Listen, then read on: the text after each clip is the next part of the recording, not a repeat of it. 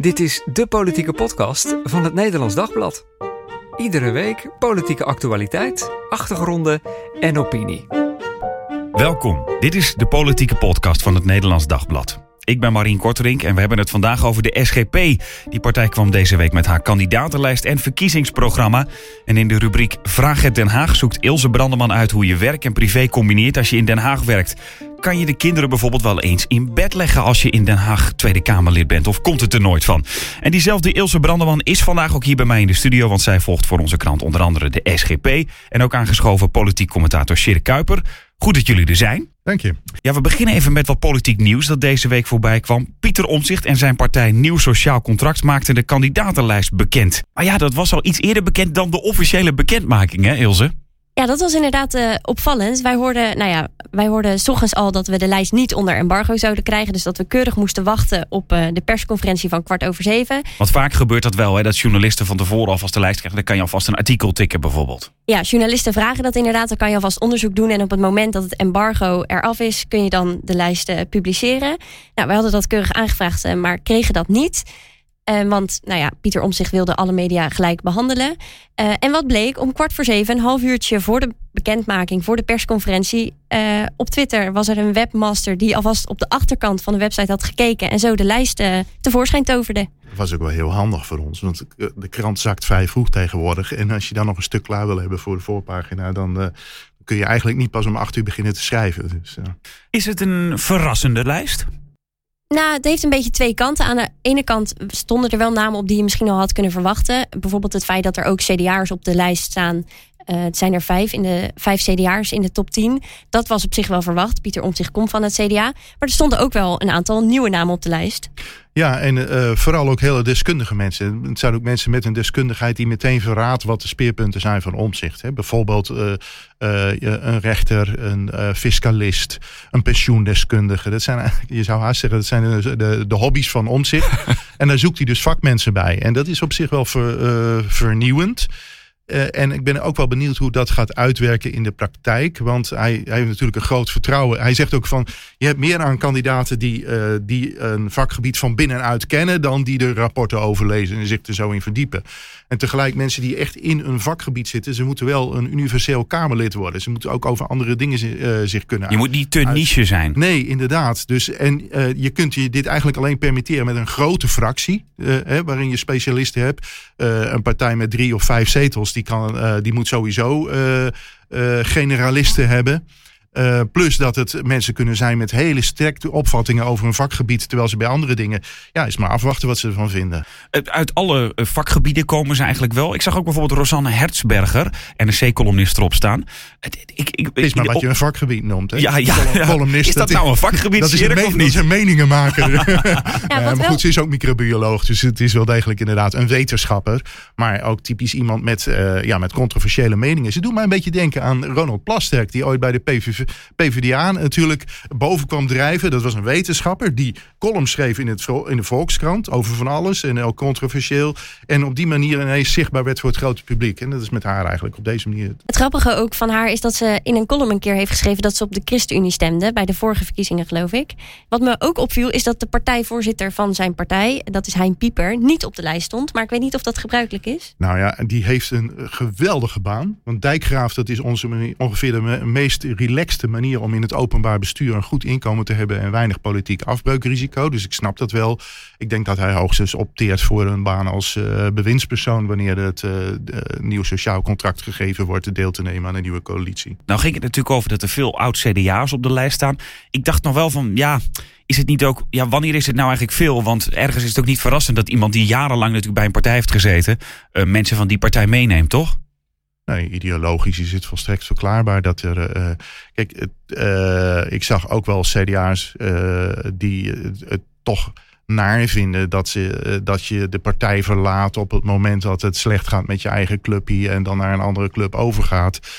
anderzijds, er zijn natuurlijk partijgenoten die in de tijd dat omzicht vervreemd werd van de partij. En hij benadrukt zelf natuurlijk dat hij dat zelf niet heeft gewild, maar dat hij eigenlijk naar de rand geduwd is door ja, onheus handelen van uh, met name CDA's in het kabinet. ja, dat er toen al mensen solidair met hem waren. En dat die nu klaarstaan om hem te steunen. Dat is heel legitiem. Niet alleen ideologisch is het logisch. Um, Pieter Omtzigt heeft zich altijd omringd met vertrouwelingen. En die komen nou eenmaal uit het CDA ook, deels omdat hij ook uit het CDA komt. Ja, want zo'n Eddie van Heijen bijvoorbeeld, dat hoorde je al vaker. Hè, dat die, en die staat dan nu ook bijvoorbeeld weer op de lijst. Die heeft ook aan het verkiezingsprogramma meegeschreven. Dus het is logisch dat hij uh, op de lijst staat. En de nummer twee, Nicolien van Vroonhoven, die heeft, uh, daar heeft hij jaren de Kamer meegedeeld zelfs, geloof ik. Hè, zijn werkkamer. Dus uh, ja. Ik, ik zat te kijken naar die presentatie, toen hoorde ik dit. Ik ben wel benieuwd wat jullie ervan vinden. We hebben gezegd dat we Nederland willen veranderen. En wat ik bij elk van deze kandidaten de afgelopen, maanden, afgelopen maand, ik kan niet over maanden spreken, gevoeld heb, is die wil om iets te doen aan het betere bestuur van Nederland. Want er is niets terechtgekomen van die belofte van een nieuwe bestuurscultuur. Ik zat daar naar te luisteren en toen dacht ik, veel mensen, hij heeft vaak ook gezegd, ja, het is moeilijk om veel kandidaten te vinden, want het is maar kort en zo. En nu zegt hij maand, maar hij versprak zich een beetje maanden. Hoe lang is hij hier nou mee bezig? Vroeg, vroeg ik me af. Ik dacht... Nou, in ieder geval veel langer dan dat hij uh, inderdaad wil, uh, uh, wil weten voor het publiek. Uh, hij heeft natuurlijk in de zomer heeft hij, uh, uh, de, de spanning erin geprobeerd te houden. Door eerst te zeggen van nou ik ga eerst nog eens op vakantie. En daarna neem ik pas een besluit. En tegelijk is de realiteit dat hij al maanden bezig is. Om met mensen te spreken over hun opvattingen en kennis te maken. Die site was ook langer geclaimd al volgens mij. Die, die naam ja. van, die, van, van nieuw sociaal contract. Wat wel een leuk voor, voorbeeld is. een van de geruchtmakende kandidaten op de lijst. Ja vergeef mij mijn, mijn voorliefde voor Friesen. Maar dat is Aant Jelle Soeboer uit uh, Dokkum. En uh, die staat op nummer 7. En die vertelde heel vrolijk voor op Friesland dat hij begin juni al uh, kennis had gemaakt met Omzicht toen hij een spreekbeurt hield in uh, Leeuwarden. En dat hij dezelfde uh, begin juni ook was uitgenodigd op een scootje om samen met Omzicht kennis te maken. En daar is oh ja. dus al zo'n relatie ontstaan. Ik zag, ik zag volgens mij een interviewtje met hem en er werd gevraagd, kunt u zichzelf omschrijven in drie woorden? Toen zei hij Aant Jelle Soepboer. Ja, het is, een, het is een prachtige vent. En het is tegelijk, dit, dit is nou een voorbeeldje, ik weet niet of jullie het gezien hebben, maar gisteren had Joop het, uh, de website van uh, BNN Vara. Die had echt een heel vuil, minnig stukje over die man geschreven. Hij, hij is uh, drummer in een band. En dan hadden ze op basis van de, ja, de achtergrond van die metalband... Hadden ze, speculeerden ze dan wat van over... De, of van de fans van de band eigenlijk ja, vooral. Hè? Ja. speculeerden ze over rechtse sympathieën. Plus dat ze, en dat is echt heel dom... ze hadden het over een nationalistisch Friese partij. Terwijl Friesk nationaal is iets totaal anders dan Friesk nationalistisch.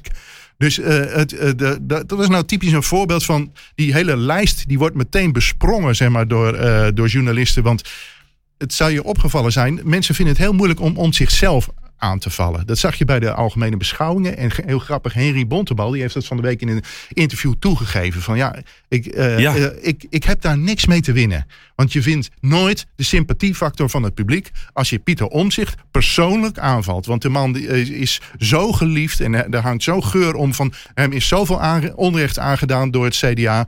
Dat je kunt er beter met een boogje omheen lopen. Maar nu zijn lijst er is, kun je, je de lijst mensen aanvallen. op die lijst kun je wel aanvallen. Dus je kunt meteen inderdaad het volledige doopzeel van Rosanna Hitsberger uh, lichten en alles wat ze ooit geroepen heeft. En je kunt dus ook een beetje vuil insinuerend over zo'n onbekende Friese kandidaat stukjes gaan schrijven. We zouden natuurlijk eigenlijk wel ja, daar nog heel lang over door kunnen praten. Maar we wilden het ook hebben over de SGP. Die kwamen deze week ook met hun kandidatenlijst. We wisten natuurlijk al dat Kees van der Staaij vertrekt en dat Christoffer hem opvolgt. Ilse, wie is Christoffer? Christoffer is een Elspeter, daar loopt hij absoluut mee te koop. Zijn hele leven heeft zich daar ook afgespeeld. Alle grote dingen uit zijn leven ook. Hij is geboren in Elspeet. Uh, zijn moeder is daar uh, ook overleden. Daar uh, is hij ook best wel open over. Het heeft hem natuurlijk, net zoals bij ieder ander, ook heel erg gestempeld. Um, hij werd verliefd op zijn overbuurmeisje. Dus er zijn ook heel veel grote dingen in zijn leven in één straat eigenlijk. Oh ja. Ja. Daar is hij mee getrouwd ook. het schattige aan het verhaal is dat hij haar bijles gaf, volgens mij in wiskunde. Um, nou, ze zijn verliefd geworden en, en getrouwd. Inmiddels is hij vader van drie dochters. Die neemt hij ook wel eens mee naar Den Haag. Daar is hij ook best wel nou, best wel trots op. Um, dus een echt Elspeter. En hij brengt het ook graag in uh, bij debatten. Waarom, waar, waarom benadrukt hij dat zo? Ja, we weten het bij de ChristenUnie al dat Nunspeet voor. Daar hebben we het eerder al over gehad. Ja, maar waarom ja. doet hij dat? Ik denk dat het ook wel een, een, een, trend is. Je laat daarmee ook zien, ik ben uit de regio, ik kom uit het land. Uh, ik weet wat daar speelt. Ik ben niet alleen uit de, uit de Randstad. Um, dus, en ik denk dat het ook veel over hem zegt, over zijn identiteit. Uh, nou ja, wat ik net al zei, hij is daar geboren en getogen ik denk En dat hij dat belangrijk vindt. De Veluwe is natuurlijk een heel belangrijk eh, eh, eh, achterland voor de SGP.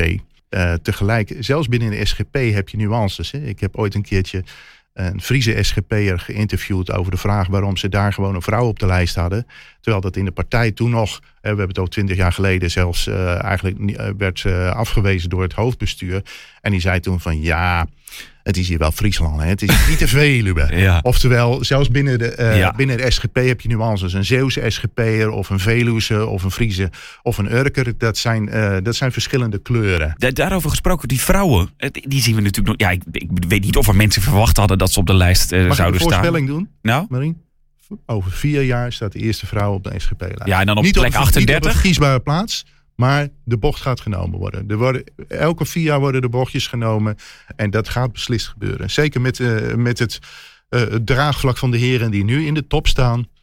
Nou, Ilse zit nee te schudden. Nee, ik denk dat het langer gaat duren. Kijk, eh, ehm, het is, nu zijn er van de top vijf zijn er drie eh, mannen min of meer voor vrouwen op de lijst. In ieder geval uitgesproken. Ze maken er geen bezwaar tegen. Van Diederik van Dijk en van André Vlag. eh weet ik Dat zijn de nummer precies. 2 en 3. Ja, dat zijn de nummer 2 en 3. Daar weet ik het niet precies van.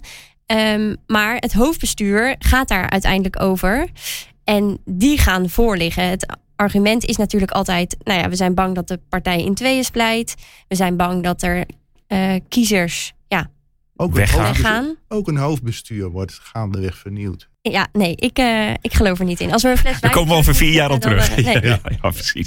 Verder nog verrassingen op die lijst. Nou ja, teruggaand op het vorige punt. Ik vind het wel verrassend dat er heel veel vernieuwing überhaupt is op de lijst. De SGP is natuurlijk de partij die alles graag van hetzelfde houdt. En dat er dus drie mannen in de top vijf eigenlijk geen bezwaar hebben voor een vrouw op de lijst, vind ik ook eh, nou, best bijzonder. Ik heb daar wel ook nog een verhaal bij eh, van Christoffer. Die heeft zich pas in trouw eh, uitgesproken over vrouw zijn. Ehm, Vrouw zijn bij de SGP dan. ja, dat hij, eh, nou ja, dat hij zich daar niet, nou ja, niet dwars voor de kar gaat, zeg maar. Er is een vrouwennetwerk bij de SGP, dat heet Sapientia. En zij hadden, ik meen begin dit jaar of eind vorig jaar... hadden zij een, nou ja, een bijeenkomst van allemaal vrouwen uit de partij. En ik zou daar op reportage gaan. En ehm, uiteindelijk werd ik, volgens mij een week voordat dat evenement er zou zijn, werd ik eh, afgebeld. Eigenlijk zonder reden. Het was toch veiliger en fijner om eh, voor mij om er niet bij te zijn. En uiteindelijk hoorde ik dus via via wel uit de partij. ehm, nou ja, dat de reden was dat Christoffer zou komen. En hij wilde natuurlijk niet dat ik daar zou zijn en hij ook. En dat ik daar dan over zou schrijven. Dat was schadelijk voor hem. Dus daarom eh, mocht ik niet komen. Het was of hij of ik. Het is wel echt egeltjespolitiek, hè? Als het gaat daarover. Dit, eh, Egeltjespolitiek? nou ja, Dat woord heb ik nog nooit gehoord. Nou ja, heel kwetsbaar. Eh, Oh, ja, ja. Heb, heb je wel eens gezien hoe egeltjes om elkaar heen Ja, draaien? ja, hoe, die- ja, hoe, ja. hoe die dansen, zeg maar. Dat is een hele, hele heel behoedzame toenadering eh, die daar plaatsvindt. En misschien juist omdat Kees van der Staaij nu weg is. Die was natuurlijk heel goed in het eh, pareren van die vraag. Eigenlijk nooit daar echt op antwoord geven. Nou ja, we zien eh, bij Christoffer misschien een eh, nieuw hoofdstuk. Ja, ik las bij... over, over vernieuwing, als ik zo vrij mag zijn. Eh, het- dat Diederik van Dijk nu naar, van de Eerste naar de Tweede Kamer gaat, is natuurlijk wel een. eh, het, hij is nieuw in de Tweede Kamer, maar hij, is, hij is vroeger beleidsmedewerker geweest en zit dus inmiddels eh, acht jaar in de Senaat. Dus dan, ehm, dat is een manier om te voorkomen dat je een fractie krijgt waarvan twee van de drie nog totaal geen Haagse ervaring hebben. Hij is een beetje vergelijkbaar met Mirjam Bikker. Die, Ja, dat vroeg ik me dus die- af. Dat die- zie je die- vaker. eh, ja, die zie je ook nog maar twee jaar eh, in de spotlight staan. Terwijl die al twintig jaar achter de schermen in Den Haag. En trouwens, het is maar of je de Eerste Kamer achter de schermen noemt. Dat is ook een heel duidelijk een politiek platform. Maar moet je dat Dus willen? met, dat eh, met dat je mensen overhevelt? Nou ja, hij, hij is. Kijk, er zitten in de Eerste Kamer zitten mensen die. eh, zeer nadrukkelijk een ander profiel hebben dan in de Tweede Kamer. Eh, hij wordt nu vervangen door Mark de Vries. Dat is een hoogleraar. Nou, dat, eh, dat is typisch het eh, type personen wat de Eerste Kamer vormt. De chambre de réflexion. Eh, mensen met een, met een belangrijke baan in de wetenschap of in de maatschappij... die één dag per week daarnaast Eerste Kamerlid zijn. Eh Diederik van Dijk was hiernaast directeur van NPV... de Nederlandse Patiëntenvereniging... die een heel nadrukkelijk... eh, medisch-ethische ja. thema's eh, behandelt. En hij kan met die achtergrond naadloos zomaar zeggen de politiek ingaan. En voor diezelfde thema's nu eh, in, de, in de Tweede Kamer opkomen. Dus 1 en 1 is eh 2 in dit Ja. geval. De Eerste Kamer is natuurlijk wel een hele fijne plek om alvast in de luwte in de politiek te oefenen. Natuurlijk zijn de Eerste en Tweede Kamer wel echt verschillende dingen. Hè? De Tweede Kamer maakt de wetten en de Eerste Kamer controleert ze. Nu zijn die rollen soms een beetje in elkaar overgegaan. Maar het is wel een ideale plek voor uh, mensen om te oefenen in de politiek. Toch in de luwte. Ja, en deze week stond bij ons in de krant ook nog een artikel van Gerard Beverdam over de opkomst van de baard bij de SGP. Drie van de vijf, uh, van die eerste vijf, hebben een baard. Klopt. En daar wil de SGP zelf natuurlijk liever niet uh, te veel aandacht aan geven. Ik denk dat heel veel mensen ook denken van, ja, wat maakt dat nou uit? Wat is eigenlijk het probleem? Ja, nou, in een, in een klein gedeelte in de reformatorische kring is een baard niet gebruikelijk. Um, ja, en mag je zelfs niet uh, dopen, niet trouwen en niet aan het avondmaal met een baard. In die zin is het dus uh, wel bijzonder dat er drie mannen met baarden staan. Ja, je zegt nu een klein gedeelte van de reformatorische kring. Het is een slinkend deel. Het is groter geweest. Het, is, uh, het heeft zich ook uitgestrekt zelfs tot in de hervormd gereformeerde kring. Maar inderdaad, het, het neemt af. Um, en het, wat ik het, e-, het aardigst vind, we zagen natuurlijk al lang aankomen dat André Vlag op de lijst zou staan. Want die stond er vier jaar geleden ook. Staat op drie, hè? Drie jaar geleden stond hij ook al heel hoog. Uh, en toen dacht ik al van, hé, hey, dat wordt de eerste SGP-Kamerlid met een baard. En vervolgens zie je inderdaad dat de twee andere nieuwelingen dat ook hebben. En kijk, je kunt zeggen van, jongens, kletsen jullie daar nou je tijd over vol. Maar laten we niet vergeten, de reformatorische zuil staat er onbekend. Niet alleen van buiten, maar ook van binnen. Dat uiterlijke vertoon heel belangrijk is. Men erkent elkaar aan gewaad, gelaat en gepraat. Nou, uh, dat, dat, uh, dat uiterlijke, dat, dat, dat, uh, dat is van, van grote betekenis. Wat ook nieuw is, is dat we hebben jarenlang hebben SGP'ers niet anders dan in donkere, liefst zwarte pakken gekend. En nu staat het hele rijtje met in het blauw. bijna identieke, lichtblauwe, met cognacleurige schoenen eronder. Dat is ook zo'n omslag van je kunt zeggen van doe niet zo flauw om daar de aandacht op te vestigen. Maar het is wel heel belangrijk. hetzelfde geldt vrouwen in reformatorische kring worden nog altijd geacht uh, in een rok of jurk te lopen, ook op hun werkplek. Ehm, ik ben benieuwd of dat ook nog een keertje gaat veranderen. Want ik vind het nu eigenlijk altijd een beetje, beetje oneerlijk. Dat als je een hele groep reformatorische scholieren ziet. Die jongens die kunnen zich tegenwoordig volstrekt gelijk, wereldgelijkvormig kleden. Terwijl die meiden, als je de drie of vier bij elkaar ziet en je ziet vier rokken. Dan denk je, oh dat zullen wel, wel reformatorische zijn. Uh, dus de, zelfs daar zit nog een soort van, van, ongelijkheid in. Van de mannen kunnen tegenwoordig volstrekt gelijk, voor, wereldgelijkvormig zijn.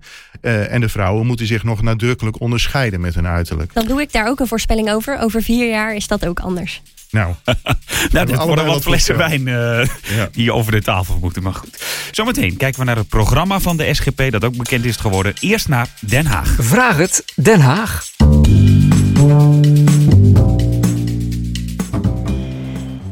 Vorige week was ik mijn stem kwijt en ik ben heel blij dat hij weer terug is.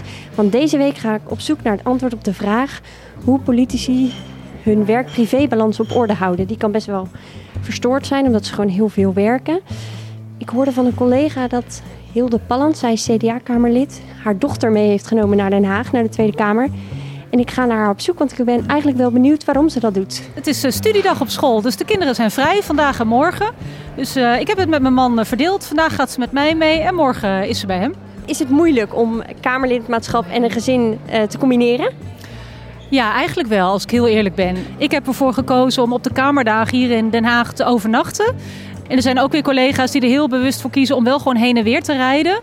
Kost heel veel tijd, maar uh, uh, één collega die zei ook van ik wil gewoon s ochtends mijn, mijn kinderen even zien voordat ze naar school gaan, hoe ze wakker worden. Marlene, jij mag vandaag mee met mama. Hoe oud ben jij? Negen. En uh, hoe vind je het om een dagje met mama mee te lopen? Wel leuk. Mis je mama dan als ze hier in Den Haag zit? Ja. Meneer Omtzigt, u woont in Enschede. Hoe doet u dat, werk- en privébalans combineren? Of goed houden, moet ik eigenlijk zeggen. Soms best lastig. Um, ik ben uh, dinsdag, woensdag en donderdag uh, altijd in Den Haag. Dus dat, ja, dat weten ze. Dus ik ben sowieso drie volle dagen van s morgens vroeg tot s avonds laat niet thuis. En dat probeer je een beetje goed te maken in het weekend. Um, en wat betekent goed maken voor u? Nou, dat betekent gewoon naar de voetbal met de kinderen of uh, familiebezoek. Of uh, dan toch nog een keertje proberen te koken of iets in het huishouden doen. Maar ja, het is niet helemaal gelijk verdeeld thuis. Dat, uh, dat is dan wel een beetje het gevolg. Heeft u ooit wel eens getwijfeld om dichterbij te wonen om dus de werk- en privébalans goed te houden?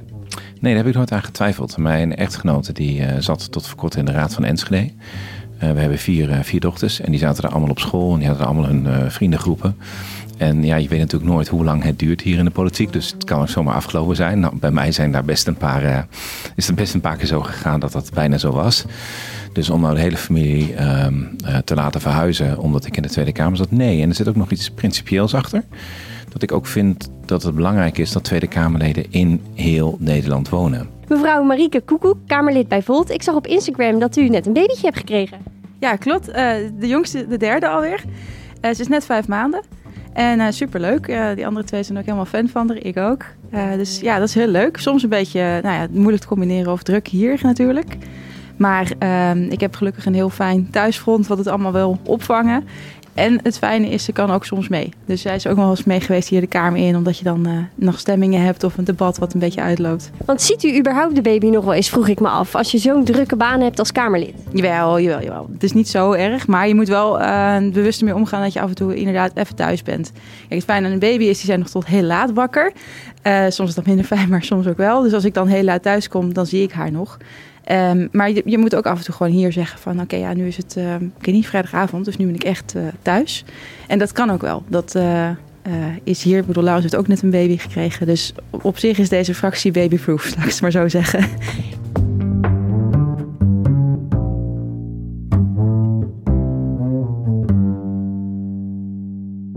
Ja, dan het verkiezingsprogramma. Woordhouden, zo, zo heet het. Mooi vondst, die titel toch? Ja, want eh, kijk, het, het woord woord uh, roept natuurlijk bij christenen direct uh, een sterke uh, verbinding op met het woord van God. Met de Bijbel. Inderdaad. En tegelijk de uitdrukking woord houden gaat over trouw. En dat gaat over trouw zijn aan je beginselen. Het gaat over trouw zijn aan elkaar. Het viel me ook op dat ze het hebben bijvoorbeeld over... kijk, het gezin is heel belangrijk voor de SGP.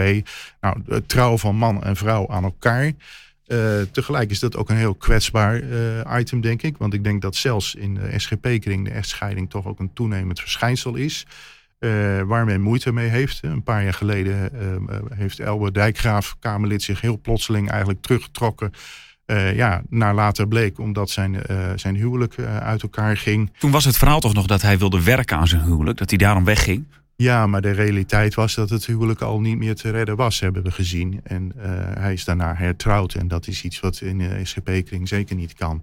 En ik, ik, leg daar niet de vinger bij om te zeggen van kijk, het, uh, zelfs daar kunnen ze het niet uh, volhouden. Maar om te benadrukken, de gezinswaarden zijn heel belangrijk. Dat blijkt ook uit een programma. En tegelijk valt mij in hun programma op dat ze heel erg de nadruk leggen op christelijke waarden en cultuur. En dat is niet zonder reden, want dat is namelijk het enige gebied waarmee ze volgens mij kiezers kunnen winnen die niet strikt behoren tot de reformatorische uh, gezinte, maar wel sympathie hebben voor de betrouwbaarheid, de, het conservatisme, voor de, de christelijke traditie. Uh, en desnoods bereid zijn om te slikken, dat ze daarmee ook op een partij stemmen die misschien wel bepaalde opvattingen hebben waar ze het niet mee eens zijn. Maar die kloof is toch te groot? Ergens, ergens nee. denken mensen dan van misschien, ik kan heel ver met ze mee, maar ja, ze hebben ook dit en dat standpunt. Nee, dus. Kijk, de afgelopen jaren hebben veel van dat soort mensen hebben misschien gestemd bijvoorbeeld op Forum voor Democratie eerst, vervolgens op jaar 21. En ze hebben allemaal gezien wat een puinhoop dat soort clubjes zijn. Uh, Forum is geradicaliseerd. Uh, jaar 21 uh, had aanvankelijk nog de gunfactor, bijvoorbeeld vanwege uh, uh, mevrouw Pauw, die op de lijst stond en die ook een christelijk conservatief profiel had.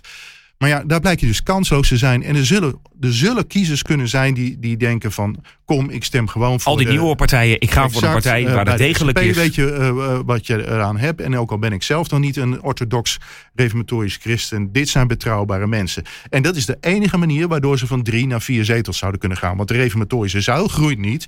Dus willen ze een vierde zetel pakken... dan moeten ze dat soort kiezers aanspreken. Dat doen ze dus met een cultureel programma... met een nadruk bijvoorbeeld ook op uh, het onderwerp gender... Um, er was afgelopen week nog een, uh, een, een heel felle uh, ja, een debat kun je niet eens noemen. Het ging over de stemming over een FVD-motie. Ja. Over het stoppen van puberteitsremmers. Uh, wat heel polariserend was in die zin dat we ineens dat de PVV, wat ook een partij is met een conservatief profiel, daar verdeeld over stemde. Dat BBB daar verdeeld over stemde. Uh, dat uh, ChristenUnie en Omzicht daar tegen stemde met een stemverklaring, omdat ze vonden dat dit een te radicale ingreep is. en dat Forum vervolgens samen met de steun van de SGP en BVNL en de laatste jaar 21er um, uh, daar, uh, daar wel voor stemden. Ja, dus daarmee onderscheiden ze zich in die zin dan van die andere partijen. Toch nog even terug naar die vier zetels. De SGP hoopt echt op uh, vier zetels. Wat ik ook wel opvallend vind aan de kandidatenlijst, daar grijp ik dan nog maar even op terug, is dat op vier Nathanael Middelkoop staat. En dat is misschien ook niet zonder reden. Want die man heeft op Urk uh, de zetelwinst verdubbeld. Zij hadden op Urk, in Urk moet ik zeggen, drie zetels. Dat zijn er zes. Nee, op Urk. Op Urk. Op Urk. Op Urk. Ja, op, Urk. Ja. op Urk zijn dat er zes geworden. En daar heeft hij voor gezorgd. Min of meer, hij was daar uh, fractievoorzitter. Hij is een beetje de rising star binnen de SGP. En misschien denken ze wel, nou, door een stemmenkanon op vier te zetten, vergroten wij de kans om ook uiteindelijk vier zetels te halen. Exact. En hij heeft stemmen teruggewonnen hè, voor de SGP. Want Urk is een gemeente waar uh, de SGP in het verleden heeft verloren aan PVV aan Forum. En hij heeft ze bij wijze van spreken teruggebracht uh, in, de, uh, in de eigen partij. Uh, door te laten zien van, ook als het gaat over niet-christelijke thema's, maar uh, conservatieve thema's, uh, steun voor visserij en dergelijke, moet je toch gewoon bij de SGP zijn. Ja. en datzelfde geldt bijvoorbeeld voor een item als stikstof. Daar zullen ze ongetwijfeld mee proberen om ook de agrarische achterban toch weer aan zichzelf te binden en te voorkomen dat hij naar BBB vlucht. Ja, want dat vroeg ik me dus af inderdaad. Ik, ik, ik las het partijprogramma. De BBB staat bekend als een partij die opkomt voor de boeren. Het CDA was dat van oudsher misschien. En nu inderdaad over stikstof denk ik, nou, misschien zijn boeren ook wel blij met de SGP. Ja, en wat je zag is dat Roelof Bisschop daar de, de barricade voor opging. Nou ja, die is weg. Maar um, nou, daar komt uh, André Vlag voor terug. Of tenminste, die heeft uh, in de krant gezegd dat hij voor boeren en vissers ook wel op, uh, op wil komen. Ik denk dat de partij op het thema van stikstof best wel zichtbaar is. Het programma verder, wat zijn, wat zijn speerpunten die, die, die nog opvallen? Want ik denk dat heel veel mensen een beetje kunnen dromen waar ze voor staan. Zijn er nog verrassingen, verrassende dingen? Nou, niet zozeer in echte speerpunten. Wat opvallend is, is dat ze hoge ambitie hebben wat betreft de kinderarmoede. Zij zeggen in hun programma: wij willen die uh, halveren. Eigenlijk, nou, dat is best een ambitieus doel. En zij willen dat eigenlijk doen door de drie uh, kindregelingen te versimpelen. Nou, de drie kindregelingen zijn de kinderopvangtoeslag, het kindgebonden budget en de kinderbijslag. Um, vorige week bij de Algemene Politieke Beschouwingen, het grootste debat van het jaar, uh, diende Christoffer ook een uh, motie in op dat thema. Die zei de kinderbijslag moet omhoog. En die motie kreeg een meerderheid in de Tweede Kamer. Ik denk dat dat wel iets is wat ja, veelzeggend is voor de partij en dus ook voor het verkiezingsprogramma. Ze komen natuurlijk heel nadrukkelijk op voor ja, de groepen die in hun achterban het sterkst tegenwoordig zijn. Dat zijn dus ook vissers en agrariërs, maar dat is ook het eenverdienersgezin. Uh, die onevenredig veel belasting betalen, vinden zij. Exact, maar dat is nu natuurlijk niet een nieuw punt. Dat was uh, tien jaar geleden, Albert Dijkgraaf was daar ook al uh, heel consequent in het benoemen van de, de fiscale oneerlijkheid. En daar gaan ze mee verder. En tegelijk is ook dat iets waarvan je denkt van, hoe lang is dat nog zeg maar, het kenmerkende van de reformatorische achterban? Want ook reformatorische jongeren uh, kiezen niet meer automatisch voor dat de vrouw thuis blijft op het moment dat ze gaan trouwen. Wat me ook opviel in het programma is dat uh, we zagen vorig jaar uh, een beetje een relletje rond de SGP. Christoffer had in een klim klimaatdebat gezegd dat hij vindt dat belangenorganisaties getoetst moeten worden op nou ja, wie zij vertegenwoordigen. Hij noemde als voorbeeld Urgenda, uh, de organisatie die, uh, nou ja, die we kennen van de klimaatdiscussie. En hij vroeg zich eigenlijk af, ja, voor hoeveel leden staat die organisatie nou eigenlijk? Um, nou ja, dat kon op uh, woede rekenen, onder andere van, de, van de GroenLinks en PvdA. Um, en het grappige is dat ik die motie, of de strekking van de motie, motie is een voorstel, nu ook weer zag in het uh, verkiezingsprogramma. Dat belangenorganisaties getoetst moeten worden. Ja, dat je dus kunt zien, zeg maar, van bijvoorbeeld is een belangenorganisatie waar eigenlijk maar tien mensen support aan geven, of honderdduizend, omdat dat nog wel een wezenlijk verschil maakt. Precies. En Christopher zegt daarbij eigenlijk van, nou ja, anders kan een organisatie die helemaal niet staat voor zoveel mensen, um, eigenlijk de discussies eindeloos vertragen. In plaats van dat we nu echt werk maken van de hete hangijzers. Ik zit wel hardop nu te denken van, schiet je je daarmee niet in eigen voet? Nee, ik denk dat uh, de SGP tactisch kiest voor een deel van de Nederlandse bevolking wat uh, klimaat een uh, ernstig overschat probleem vindt. Tegelijk kun je ook hiervan afvragen of de hele achterban daar uh, sceptisch in staat. Of dat een deel van de achterban toch wel degelijk zich grote zorgen maakt over het klimaat.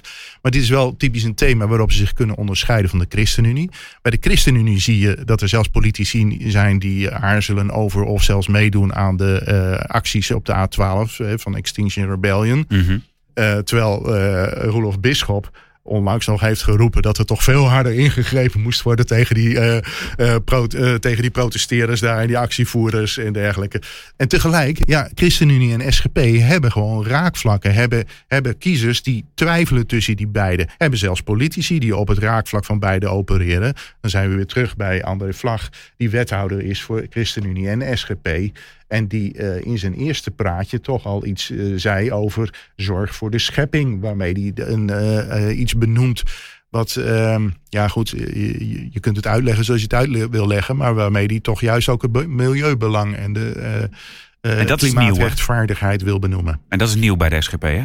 Nou, het is niet een volstrekt nieuw thema. Alleen het, het gaat erom hoeveel nadruk leg je. Ja, en dat je het benoemt. Dingen. Ja, en inderdaad, zij zijn daar, of de SGP is daar uh, mee bezig. We vinden het een belangrijk thema. Aan de andere kant kunnen we ons niet profileren op het thema. Want er zijn al heel veel partijen die klimaat heel belangrijk vinden. Dus zij kiezen daarin voor een andere koers. Ik, ik moet wel zeggen, uh, even los van, van de inhoud van het programma. 27 bladzijden verkiezingsprogramma. We hebben vorige week uh, of twee weken geleden de ChristenUnie besproken. 132. Ik dacht wel, als alle verkiezingsprogramma's nou 27 bladzijden zijn... dan gaan er toch veel meer mensen ook echt die programma's lezen. Nou moet ik wel eerlijk zeggen dat ik uh, inmiddels ook de herziene versie weer heb... van de SGP in die telt tot e toch echt 89 bladzijden. Och. Ja, maar er komen ook nog heel veel plaatjes bij. We hebben een conceptversie gezien waarin alles kort, uh, ja, maar waarin alles zeg maar kort gecomprimeerd stond. Dus ja, het heeft ook te maken met mooie uitgiften ervan. Maar inderdaad, uh, ik denk dat een hele hoop uh, kiezers al lang blij zijn. Of nou ja, al vinden dat ze zich enorm verdiepen wanneer ze bijvoorbeeld een stemwijzer of een kieswijzering invullen. Waarin natuurlijk een soort ja, uit alle programma's iets wordt gelicht wat onderscheidend is. en tegelijk ik vind het wel belangrijk, zo'n programma. Want het is wel iets waar je vier jaar lang een partij aan kunt houden. En uh, waarvan je na vier jaar kunt zeggen van... hé, hey, jullie hebben destijds dit opgeschreven. Uh, kun je me aanwijzen waar je de afgelopen vier jaar er ooit een keer iets over hebt gezegd? Heb je ooit een keer een motie ingediend? Heb je ooit serieus werk gemaakt van dit uh, punt? Of is het inderdaad, uh, er staan zelfs dingen in waarvan je denkt van ja, wat, wat ga je er nou precies aan doen? Een heel klein puntje hoor, maar ik zag bijvoorbeeld van ze vinden dat de milieubelasting van grote datacenters moet afnemen. He, dat zijn de, die, die Google en Microsoft die, die, die gewoon uh, hectaren aan uh, datacenters bouwen in Nederland die enorm veel energie verbruiken. Wat kan de overheid daar precies tegen doen? Want wij en ik, wij zijn het die die data gebruiken. En, uh, en die zeg maar al onze foto's in de cloud opslaan. En daarmee de, dat. Dus dit is typisch een punt waarvan ik denk van nou, ik ga, ik ga over vier jaar eens even kijken wat, wat hebben jullie eraan gedaan. En het verkiezingsprogramma, wat Shirk zegt, dat is wel waar. Je kunt andere partijen daarop bevragen. Je kunt ze erop aanvallen in een debat. En wat opvallend is voor de, nou, voor de mensen die misschien iets uh, cynischer denken over politiek. Het zou ook tactiek kunnen zijn om je verkiezingsprogramma na de algemene politieke beschouwingen pas te publiceren. Want wat we vorige week zagen is dat politieke partijen, bijvoorbeeld Omtzigt, uh, moeilijk konden, konden aanvallen op zijn partijprogramma, omdat dat er simpelweg nog niet is. En dat geeft Omtzigt natuurlijk een makkelijkere positie. Al met al, SGP, uh, is het gewoon, ja, is het gemeen om te zeggen van je, je weet al wat je krijgt en dat wordt gewoon weer geleverd? Met een paar actuele wijzigingen denk ik dat dat ja, wel een uh, accurate samenvatting is. Nee, dat vind ik niet. Ik vind dat je dan toch uh, negeert dat die partij permanent in ontwikkeling is. Dat er, een, uh, dat er hoe dan ook een, zeg maar, waar de partij vroeger bekend stond om zijn, ik zou haast zeggen wereldvreemdheid, maar echt zijn, zijn geïsoleerde positie, het, het van buiten nauwelijks begrijpelijke van wat, ze, wat die mensen bewoog, proberen zich nu heel nadrukkelijk uh, aantrekkelijk te presenteren, ook voor de niet-christelijke kiezer. Uh, en dan weliswaar in een heel bepaalde niche, namelijk de, de, de conservatieve uh, niche, die teleurgesteld is in partijen die, die. Forum, ja, 21. Inderdaad, die, die pretendeerden de nieuwe conservatieve volkspartij te zijn, maar die radicaliseerden en van gekkigheid ontspoorden. Dus het is een partij die, die ook de, en dan, dan moet je echt het langere termijn perspectief zien. Hè? Een partij die vroeger zich in de media totaal niet presenteerde. Uh, Van der Staaij was de eerste die gewoon in praatprogramma's ging zitten. Uh, en uh, daar is een voortdurende ontwikkeling gaande. En elke nieuwe periode zie je dus een kleine verschuiving van ja, naar buiten treden en het isolement verlaten. Maar de SGP zou de SGP niet zijn als ze ook gewoon veel bij het oude zouden laten. En nou ja, hun speerpunten hetzelfde zouden houden. Ook met bijvoorbeeld de doodstraf. Het staat gewoon weer in het verkiezingsprogramma. Ja, dat ze daarvoor zijn, hè? Ja, klopt. En daarnaast heeft de SGP natuurlijk behalve een verkiezingsprogramma ook een beginselprogramma. En daar valt uh, maar heel moeilijk aan te turnen. Dit was hem voor deze week. Volgende week komen we vast nog even te spreken trouwens over het ChristenUnie-congres, hè? Klopt, het ChristenUnie-congres is morgen. De grote vraag is, krijgt Stineke van der Graaf komt zij hoger op de lijst. Zij staat nu op plek 9. En er zijn een aantal ChristenUnie-leden die haar op plek 5 willen hebben. En dat zijn niet zomaar ChristenUnie-leden. Dat is Stadskanaal, dat is Groningen, dat is haar regio. Uh, tegelijk heeft het bestuur uh, het dringend ontraden. En het viel mij op dat ze daarbij de aandacht erop vestigde van... zij is jurist. Um, kennelijk was dat uh, drie jaar geleden geen probleem. Toen stonden er drie juristen bij de eerste zes. En nu zeggen ze van ja, maar Bikker en... Uh, Don Seder is ook een jurist. Dus dat zijn al twee juristen in de fractie.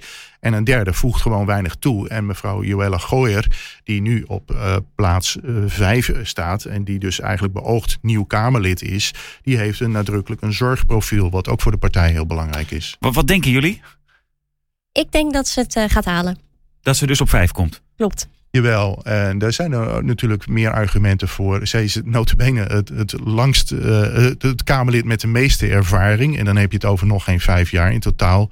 Uh, dus ik denk dat uh, ook binnen de ChristenUnie heerst wel enig conservatisme en trouw en uh, vasthouden aan wat bekend is. En in dit geval is dat een Kamerlid wat bekend is en wat men een kans wil gunnen om nog verder te gaan. We gaan het volgende week bespreken, want dan weten we het. Dit was de Politieke Podcast. Vergeet niet een recensie achter te laten. Dat maakt het voor anderen namelijk weer makkelijker om ons te vinden. En als je op deze podcast abonneert, verschijnen we iedere week vanzelf in je podcast-app. Tot volgende week.